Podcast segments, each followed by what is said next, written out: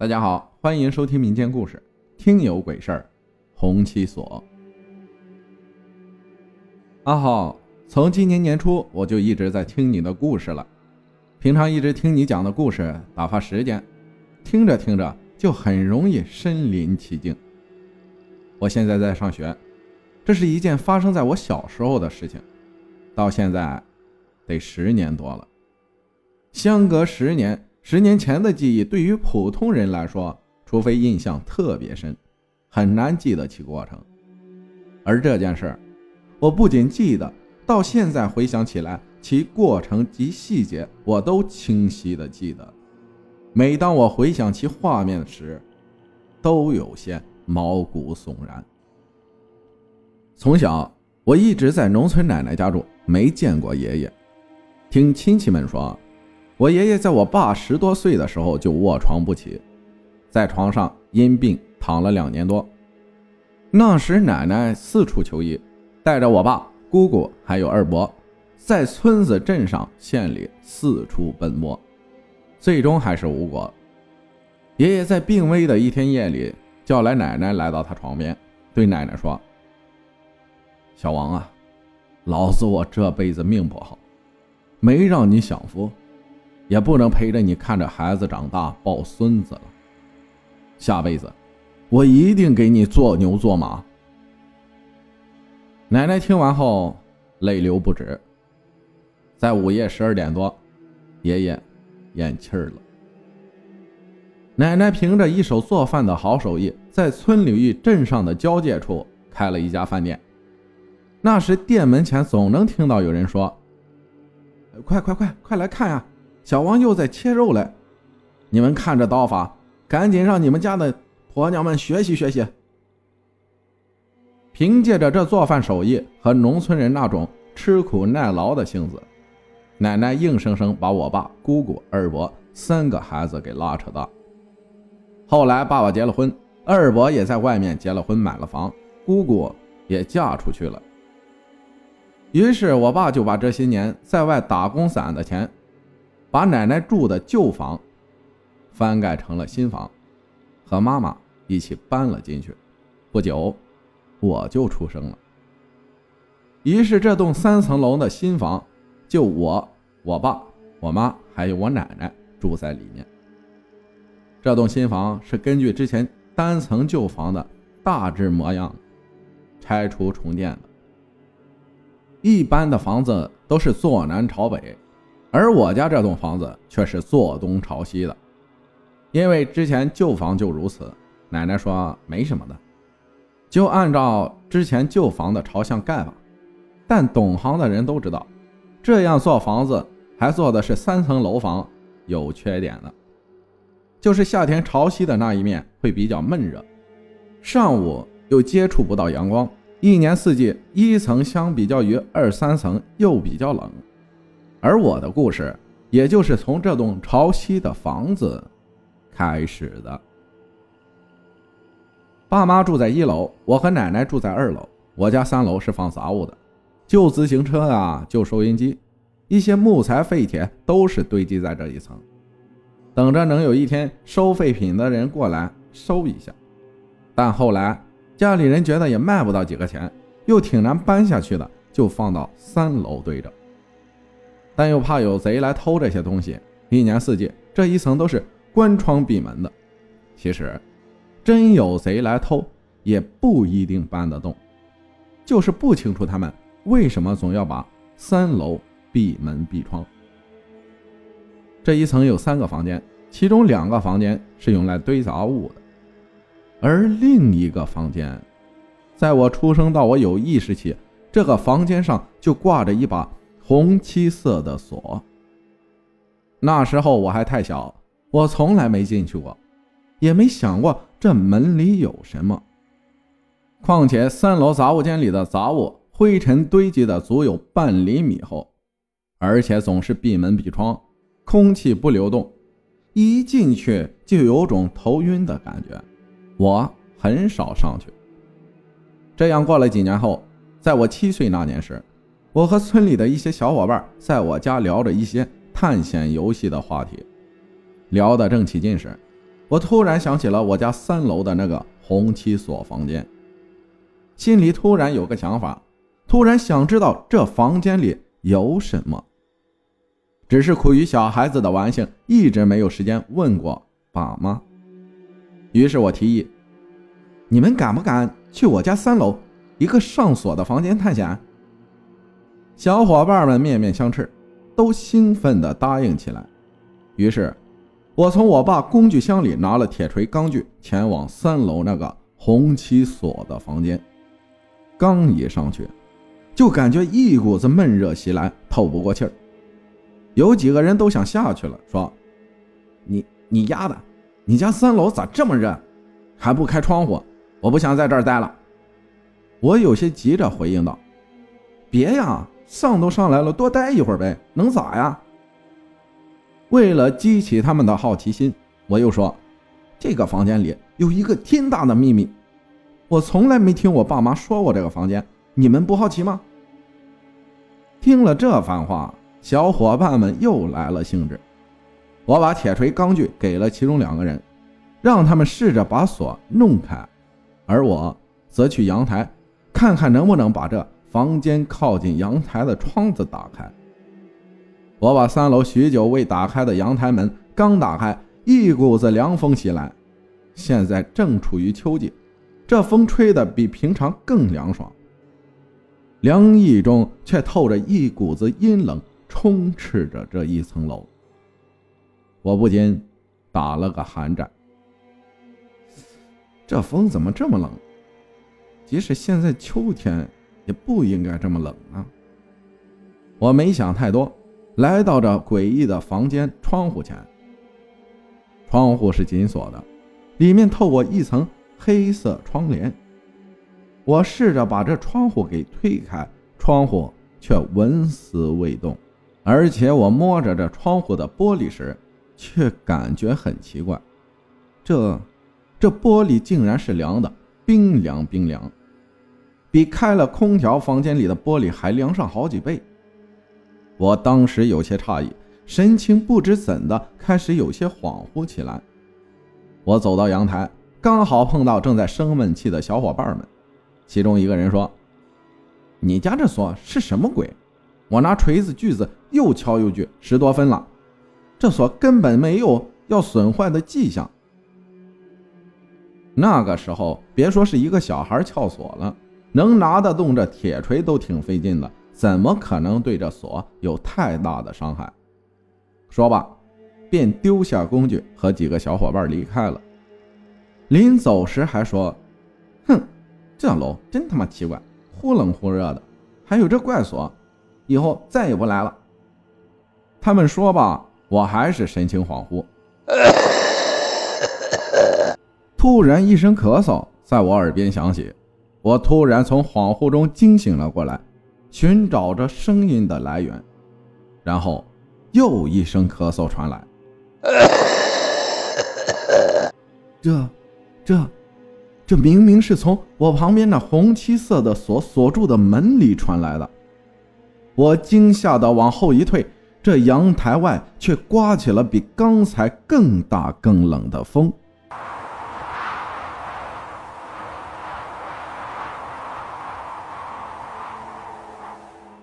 一股子阴冷透过皮肤渗透到了骨子里，空气里充斥着阴森诡异的感觉。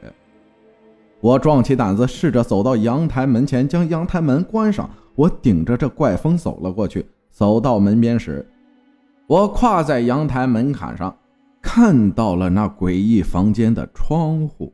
我目睹了这一辈子都忘不了的画面：窗户里的窗帘被风吹着往两边散开。透过窗帘，我看到一个人。那人坐在那种用竹子木板做成的摇椅上，慢慢的摇着。我只能看见他的背影，他一只手搭在那摇椅的扶手上，袖子露出的那、那、那哪里是一只手啊？明明是一只带了点血肉的白骨。这时我整个人都吓瘫了，瘫软的坐在地上，想哭。却怎么也哭不出来。却听到那摇椅上的那个人发出了一种缓慢而又沙哑的笑声，哈哈哈哈哈哈哈哈！接着又说：“你，你是不是叫小柳啊？”我姓柳，小柳是我家里人从小叫我的小名。我战战兢兢的慢慢站了起来，用颤抖的声音问他：“你？”你你你是谁？那人还是坐在那摇椅上，慢慢的摇着，又发出了一种令人毛骨悚然的笑声。听着这诡异的笑声，我再次瘫软在地上，昏了过去。当我醒来的时候，我躺在床上，奶奶还有妈妈坐在我的床边。妈妈发现我醒了以后，一顿询问。边询问就边打电话叫爸爸回来。原来我从下午昏过去之后，就一直躺在阳台上。妈妈在村子里四处寻找，又跑到我几个伙伴家询问过后，得知我去到了那红漆锁的房间那里。妈妈发现我倒在阳台上，起初以为是我在这里睡着了，还在心里念叨着：“这傻娃怎么跑这儿睡觉来了？”于是试着摇醒我，却发现我似瘫死了那般一动不动。妈妈看到我铁青色的脸，似乎意识到了不对，就赶紧叫奶奶过来。奶奶过来后，她看了看我，又看了看那带红漆锁的门，叹了口气，对妈妈说：“先把孩子抬到床上去吧，这里会着凉的。”于是妈妈就把我抱到了床上。经过询问，我将事情大致讲述给了妈妈和奶奶。听的过程中，奶奶紧皱着眉头。不大一会儿，爸爸回来了。奶奶看见爸爸回来后，就叫我先休息会儿。奶奶她则和爸爸妈妈走出了房间，不知在说些什么。这期间，我又回想起今天所发生的事情。我来到阳台边，那个红旗所房间里坐着摇椅的那个人。到底是谁？那诡异的声音，还有那房间的窗帘，那窗帘明明是在窗户里面，隔着玻璃透不进风，怎么会往两边散开？我越想着，头就越来越痛。过了许久，奶奶还有爸爸妈妈进来了，爸妈紧锁眉头，似乎在思考什么。奶奶开口说话了。今天晚上自己一个人早点睡。半夜如果听到有人叫你的名字，你千万不要答应，记清楚了吗？我点了点头，回应道：“晚上吃过晚饭后，我早早躺在床上，但不知怎的，迟迟睡不着，总是不禁回想起今天的事情：那红旗锁，那房间，那血肉模糊的白骨，还有那个人。”到底是谁？刚想着，不大一会儿，头疼的厉害，我开始迷糊起来。慢慢的，在思绪烦乱的情况下，竟然睡着了。夜里，被一阵尿意袭来，我迷迷糊糊的，缓缓爬了起来，打开了房间的灯，去卫生间准备解决一下。就当我快解决完时，头脑逐渐清晰点的时候。我耳边却传来了一个苍老的声音：“小刘，小刘。”那声音明明明明就是从三楼的红旗所房间里传来的。我刚一听这声音，全身鸡皮疙瘩全起来了。头脑逐渐完全清醒过后，我又缓缓地用颤抖的声音回答：“你，你。”你是谁呀？到底？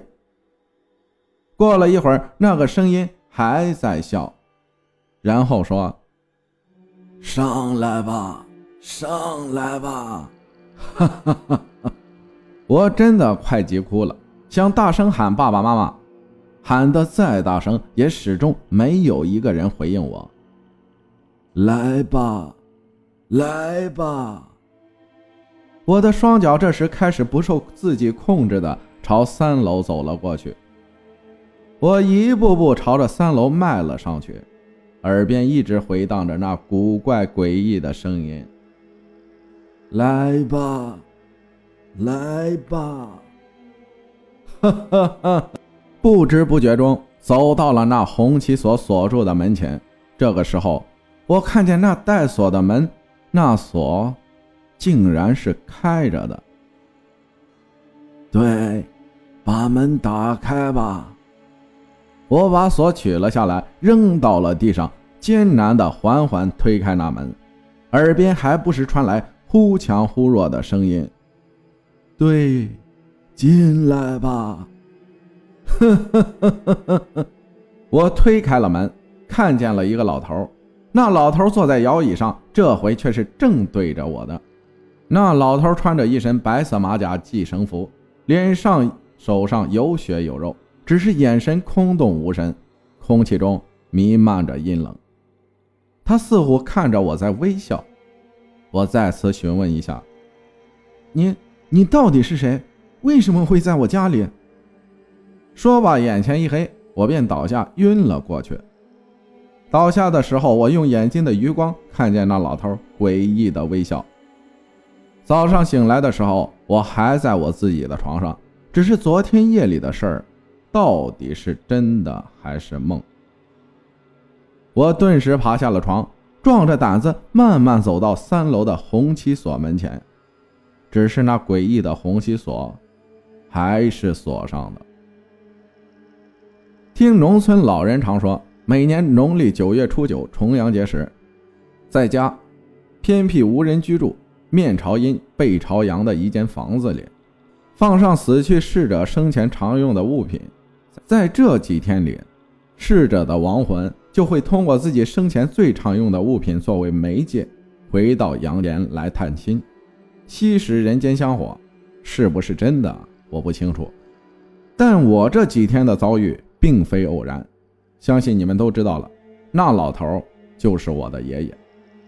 后来奶奶翻找出爷爷以前的照片，我看了一下，惊吓出一身冷汗。竟和我在红旗所房间见到的那个诡异的老头样貌分毫不差。这个房间的主意自然也是奶奶想出来的，只是奶奶没想到，她千盼万盼等的人却没来见她，而去见他孙子了，把孙子吓坏了，把奶奶伤心死了。估计奶奶在梦里梦到爷爷，都要揪着爷爷的耳朵骂道：“你这个死老头子！”狼心狗肺呀！只是到现在我还不明白，这个锁为什么是红漆色的。听奶奶说是一个道士给她的，那这个道士又是谁呢？感谢听友桥水路人分享的故事，谢谢大家的收听，我是阿浩，咱们下期再见。